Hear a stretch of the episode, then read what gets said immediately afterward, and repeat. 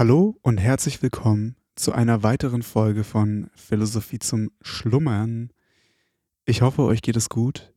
Es ist wieder Sonntag. Das bedeutet, wir widmen uns wieder einem wunderbaren philosophischen Text.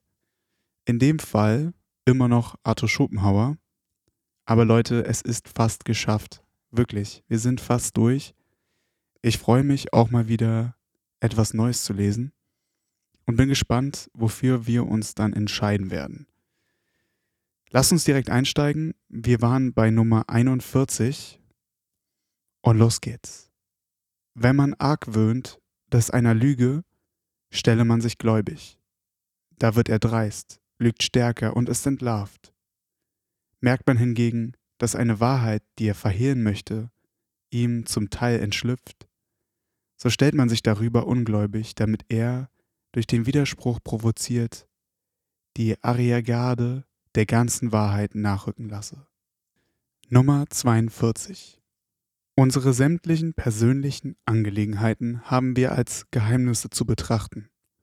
Und unseren guten Bekannten müssen wir, über das hinaus, was sie mit eigenen Augen sehen, völlig fremd bleiben. Denn ihr Wissen um die unschuldigsten Dinge kann durch Zeit und Umstände uns Nachteil bringen. Überhaupt ist es geratener, seinen Verstand durch das, was man verschweigt, an den Tag zu legen, als durch das, was man sagt. Ersteres ist Sache der Klugheit, letzteres der Eitelkeit. Die Gelegenheit zu beiden kommt gleich oft, aber wir lieben häufig die flüchtige Befriedigung, welche das letzte gewährt, dem dauernden Nutzen vor, welchen das erstere bringt.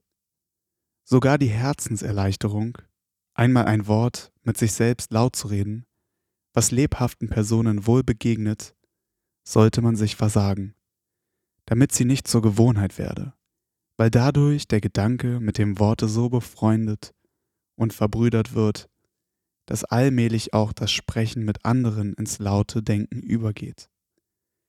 Während die Klugheit gebeut, dass zwischen unserem Denken und unserem Reden eine weite Kluft offen gehalten werde.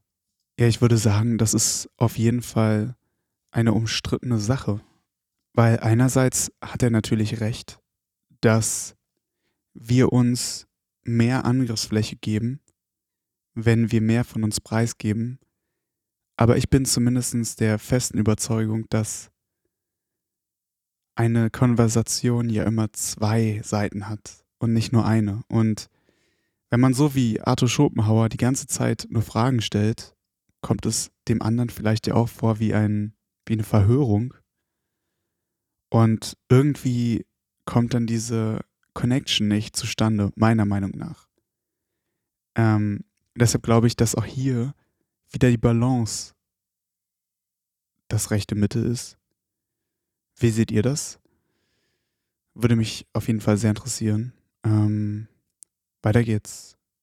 Bisweilen meinen wir, dass andere etwas uns Betreffendes durchaus nicht glauben können, während ihnen gar nicht einfällt, es zu bezweifeln. Machen wir jedoch, dass ihnen dies einfällt, dann können sie es auch nicht mehr glauben.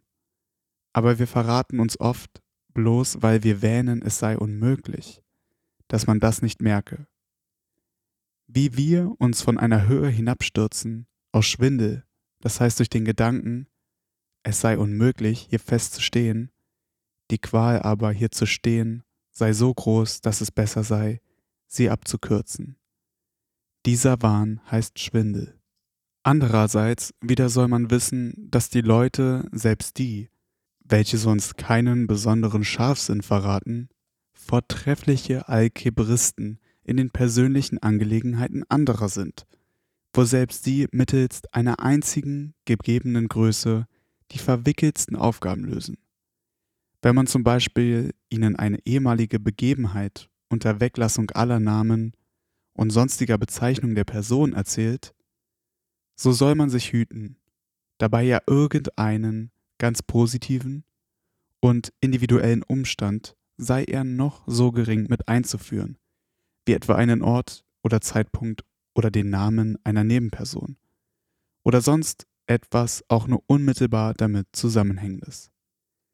Denn darin haben sie sogleich eine positiv gegebene Größe, mittels derer ihr algebraischer Scharfsinn alles Übrige herausbringt.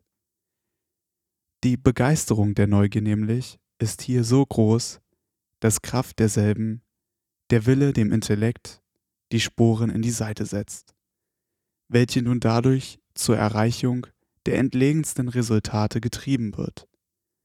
Denn so unempfänglich und gleichgültig die Leute gegen allgemeinen Wahrheiten sind, so erpicht sind sie auf individuelle. Dem allen gemäß ist denn auch die Schweigsamkeit von sämtlichen Lehrern der Weltklugheit auf das dringendste und mit den mannigfaltigsten Argumenten anempfohlen worden, daher ich es bei dem Gesagten bewenden lassen kann. Bloß ein paar arabische Maximen, welche besonders eindringlich und wenig bekannt sind, will ich noch hersetzen. Was dein Feind nicht wissen soll, das sage deinem Freunde nicht. Wenn ich mein Geheimnis verschweige, ist es mein Gefangener. Lass ich es entschlüpfen, bin ich sein Gefangener. Am Baume des Schweigens hängt seine Frucht, der Friede. Nummer 43. Kein Geld ist vorteilhafter angewandt als das, um welches wir uns haben prellen lassen. Denn wir haben dafür unmittelbar Klugheit eingehandelt. Das ist ja auch ein interessanter Satz. Das heißt, wenn wir betrogen werden, ist es vorteilhaft angewandt, weil wir daraus gelernt haben? Hm. Nummer 44. Man soll womöglich gegen niemanden Animosität hegen, jedoch die Taten eines jeden sich wohl merken und im Gedächtnis behalten, um danach den Wert desselben wenigstens hinsichtlich unserer festzustellen und demgemäß unser Verhalten und Betragen gegen ihn zu regeln. Stets überzeugt von der Unveränderlichkeit des Charakters. Einen schlechten Zug eines Menschen jemals vergessen, ist wie, wenn man schwer erworbenes Geld wegwürfe.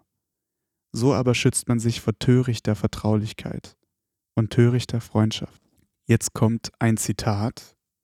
Weder lieben noch hassen enthält die Hälfte aller Weltklugheit nichts sagen und nichts glauben die andere Hälfte. Freilich aber wird man einer Welt, welche Regeln wie diese und die nächstfolgende nötig macht, gern den Rücken kehren. 45. Zorn oder Hass in Worten oder Mienen blicken zu lassen, ist unnütz, ist gefährlich, ist unklug, ist lächerlich, ist gemein. Man darf also Zorn oder Hass nie anders zeigen als in Taten. Letzteres wird man umso vollkommener können, als man ersteres vollkommener vermieden hat.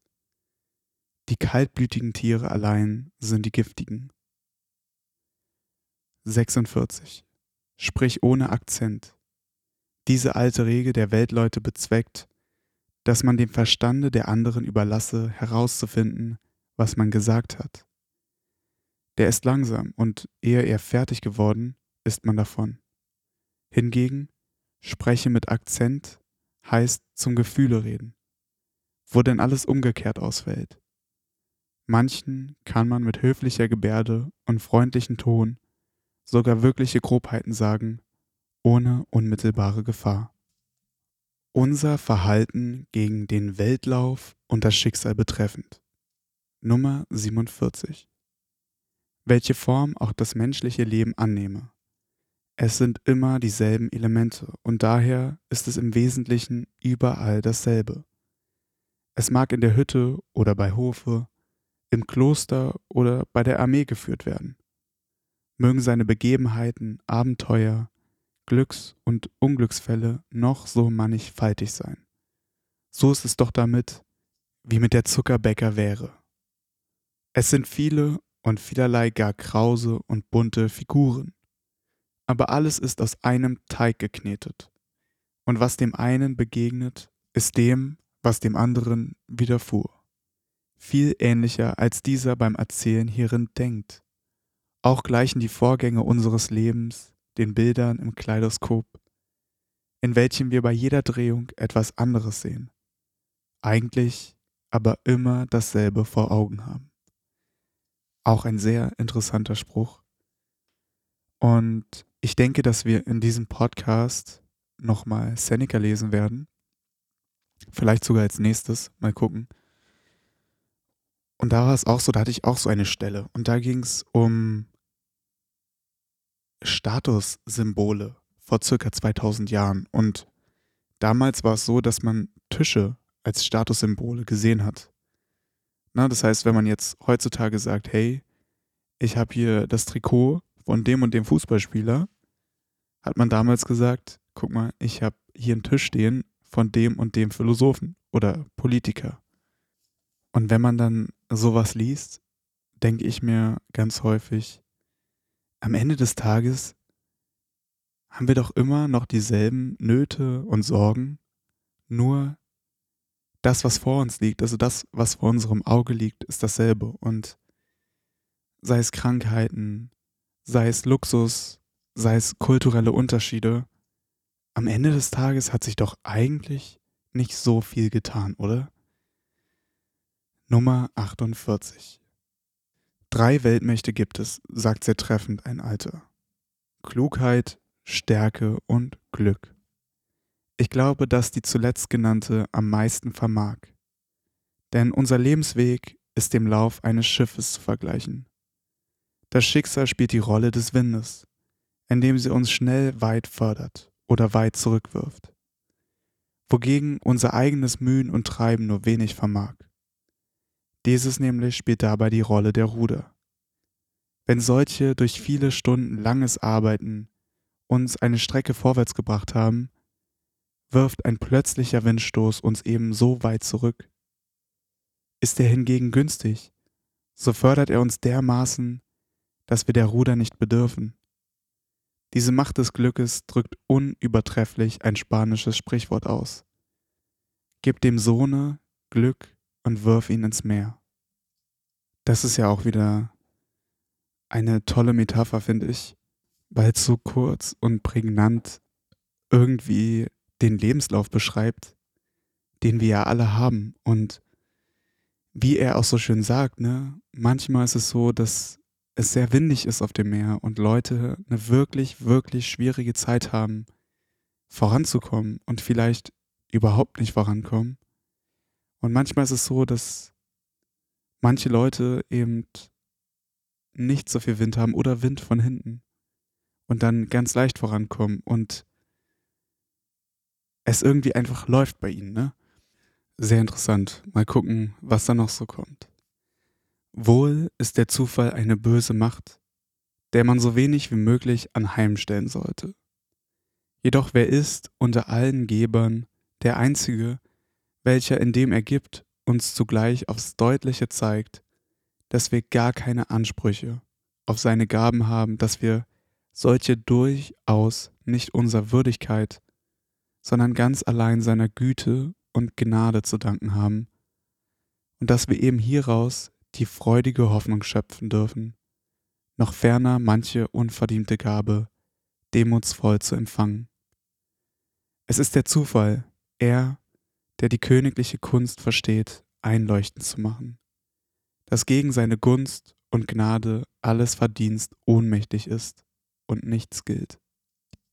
Wenn man auf seinen Lebenslauf zurücksieht, den labyrinthisch irren Lauf desselben überschaut und nun so manches verfehlte Glück, so manches herbeigezogene Unglück sehen muss, so kann man in Vorwürfen gegen sich selbst zu leicht weit gehen. Denn unser Lebenslauf ist keineswegs schlechthin unser eigenes Werk, sondern das Produkt zweier Faktoren nämlich der Reihe der Begebenheiten und der Reihe unserer Entschlüsse, welche stets ineinandergreifen und sich gegenseitig modifizieren. Hierzu kommt noch, dass in beiden unser Horizont immer sehr beschränkt ist, indem wir unsere Entschlüsse nicht schon von weitem vorhersagen und noch weniger die Begebenheiten voraussehen können, sondern von beiden uns eigentlich nur die gegenwärtigen recht bekannt sind. Deshalb können wir, solange unser Ziel noch fern liegt, nicht einmal gerade darauf hinaussteuern, sondern nur approximativ und nach Mutmaßungen unsere Richtung dahin lenken, müssen also oft lavieren. Alles nämlich, was wir vermögen, ist unsere Entschlüsse alle Zeit nach Maßgabe der gegenwärtigen Umstände zu fassen, in der Hoffnung, es so zu treffen, dass es uns dem Hauptziel näher bringe. So sind denn meistens die Begebenheiten und unsere Grundabsichten zweien nach verschiedenen Seiten ziehende Kräfte zu vergleichen, und die daraus entstehende Diagonale ist unser Lebenslauf.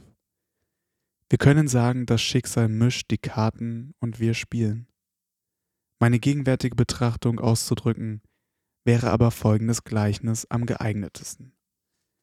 Es ist im Leben wie im Schachspiel. Wir entwerfen einen Plan. Dieser bleibt jedoch bedingt durch das, was im Schachspiel der Gegner im Leben dem Schicksal zu tun belieben wird. Die Modifikationen, welche hierdurch unser Plan erleidet, sind meistens so groß, dass er in der Ausführung kaum noch an einigen Grundzügen zu erkennen ist. Kurzer Einwurf hier. Ich muss sagen, das ist ja einerseits absolut tragisch, aber andererseits auch irgendwie beruhigend. Weil ich glaube, diese Erfahrung hat ja jeder von uns schon mal gehabt, dass man sich so diesen Plan des Lebens auslegt und sich früh denkt, hey, das und das möchte ich machen, aber dann das Leben einen immer wieder einholt und man irgendwie hin und her geworfen wird und zwischenzeitlich mal den Überblick verliert und sich dann wieder sortiert und dann vielleicht auf einem ganz anderen Weg ist, als man vor ein paar Jahren gedacht hat. Und hier meine ich jetzt so dieses Beruhigende, es geht allen so und das Tragische, man kann es halt einfach nicht vorausplanen und man muss durch das Leben schreiten und sich diesen Herausforderungen stellen, ob man will oder nicht. Und da haben wir irgendwo alle dasselbe Schicksal. Weiter geht's. Übrigens gibt es in unserem Lebenslaufe noch etwas, welches über das alles hinausliegt. Es ist nämlich eine triviale und nur zu häufig bestätigte Wahrheit, dass wir oft törichter sind, als wir glauben. Hingegen ist, dass wir oft weiser sind, als wir selbst vermeinen, eine Entdeckung, welche nur die, so in dem Fall gewesen, und selbst dann erst spät machen. Es gibt etwas Weiseres in uns, als der Kopf ist. Wir handeln nämlich bei den großen Zügen, den Hauptschritten unseres Lebenslaufes, nicht sowohl nach deutlicher Erkenntnis des Rechtes, als nach einem inneren Impuls, man möchte sagen Instinkt, der aus dem tiefsten Grunde unseres Wesens kommt. Und bemäkeln nachher unser Tun nach deutlichen, aber auch dürftigen, erworbenen, ja erborgten Begriffen, nach allgemeinen Regeln, fremden Beispielen und so weiter, ohne dass eines schickt, sich nicht für alle genügsam zu erwägen da werden wir leicht ungerecht gegen uns selber. Aber am Ende zeigt sich, wer recht gehabt hat und nur das glücklich erreichte Alter ist, subjektiv und objektiv befähigt, die Sache zu beurteilen.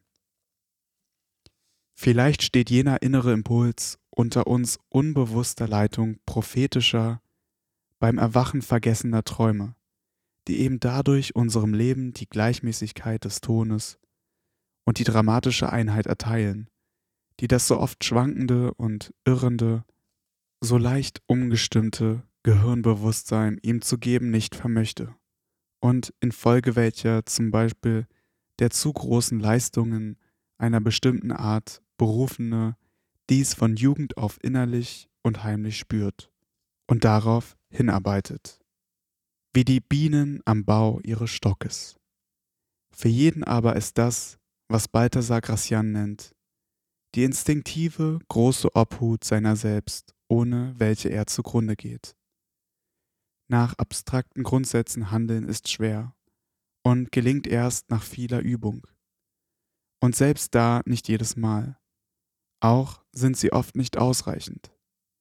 Hingegen hat jeder gewisse angeborene, konkrete Grundsätze, die ihm in Blut und Saft stecken, indem sie das Resultat alles seines Denkens, Fühlens und Wollens sind.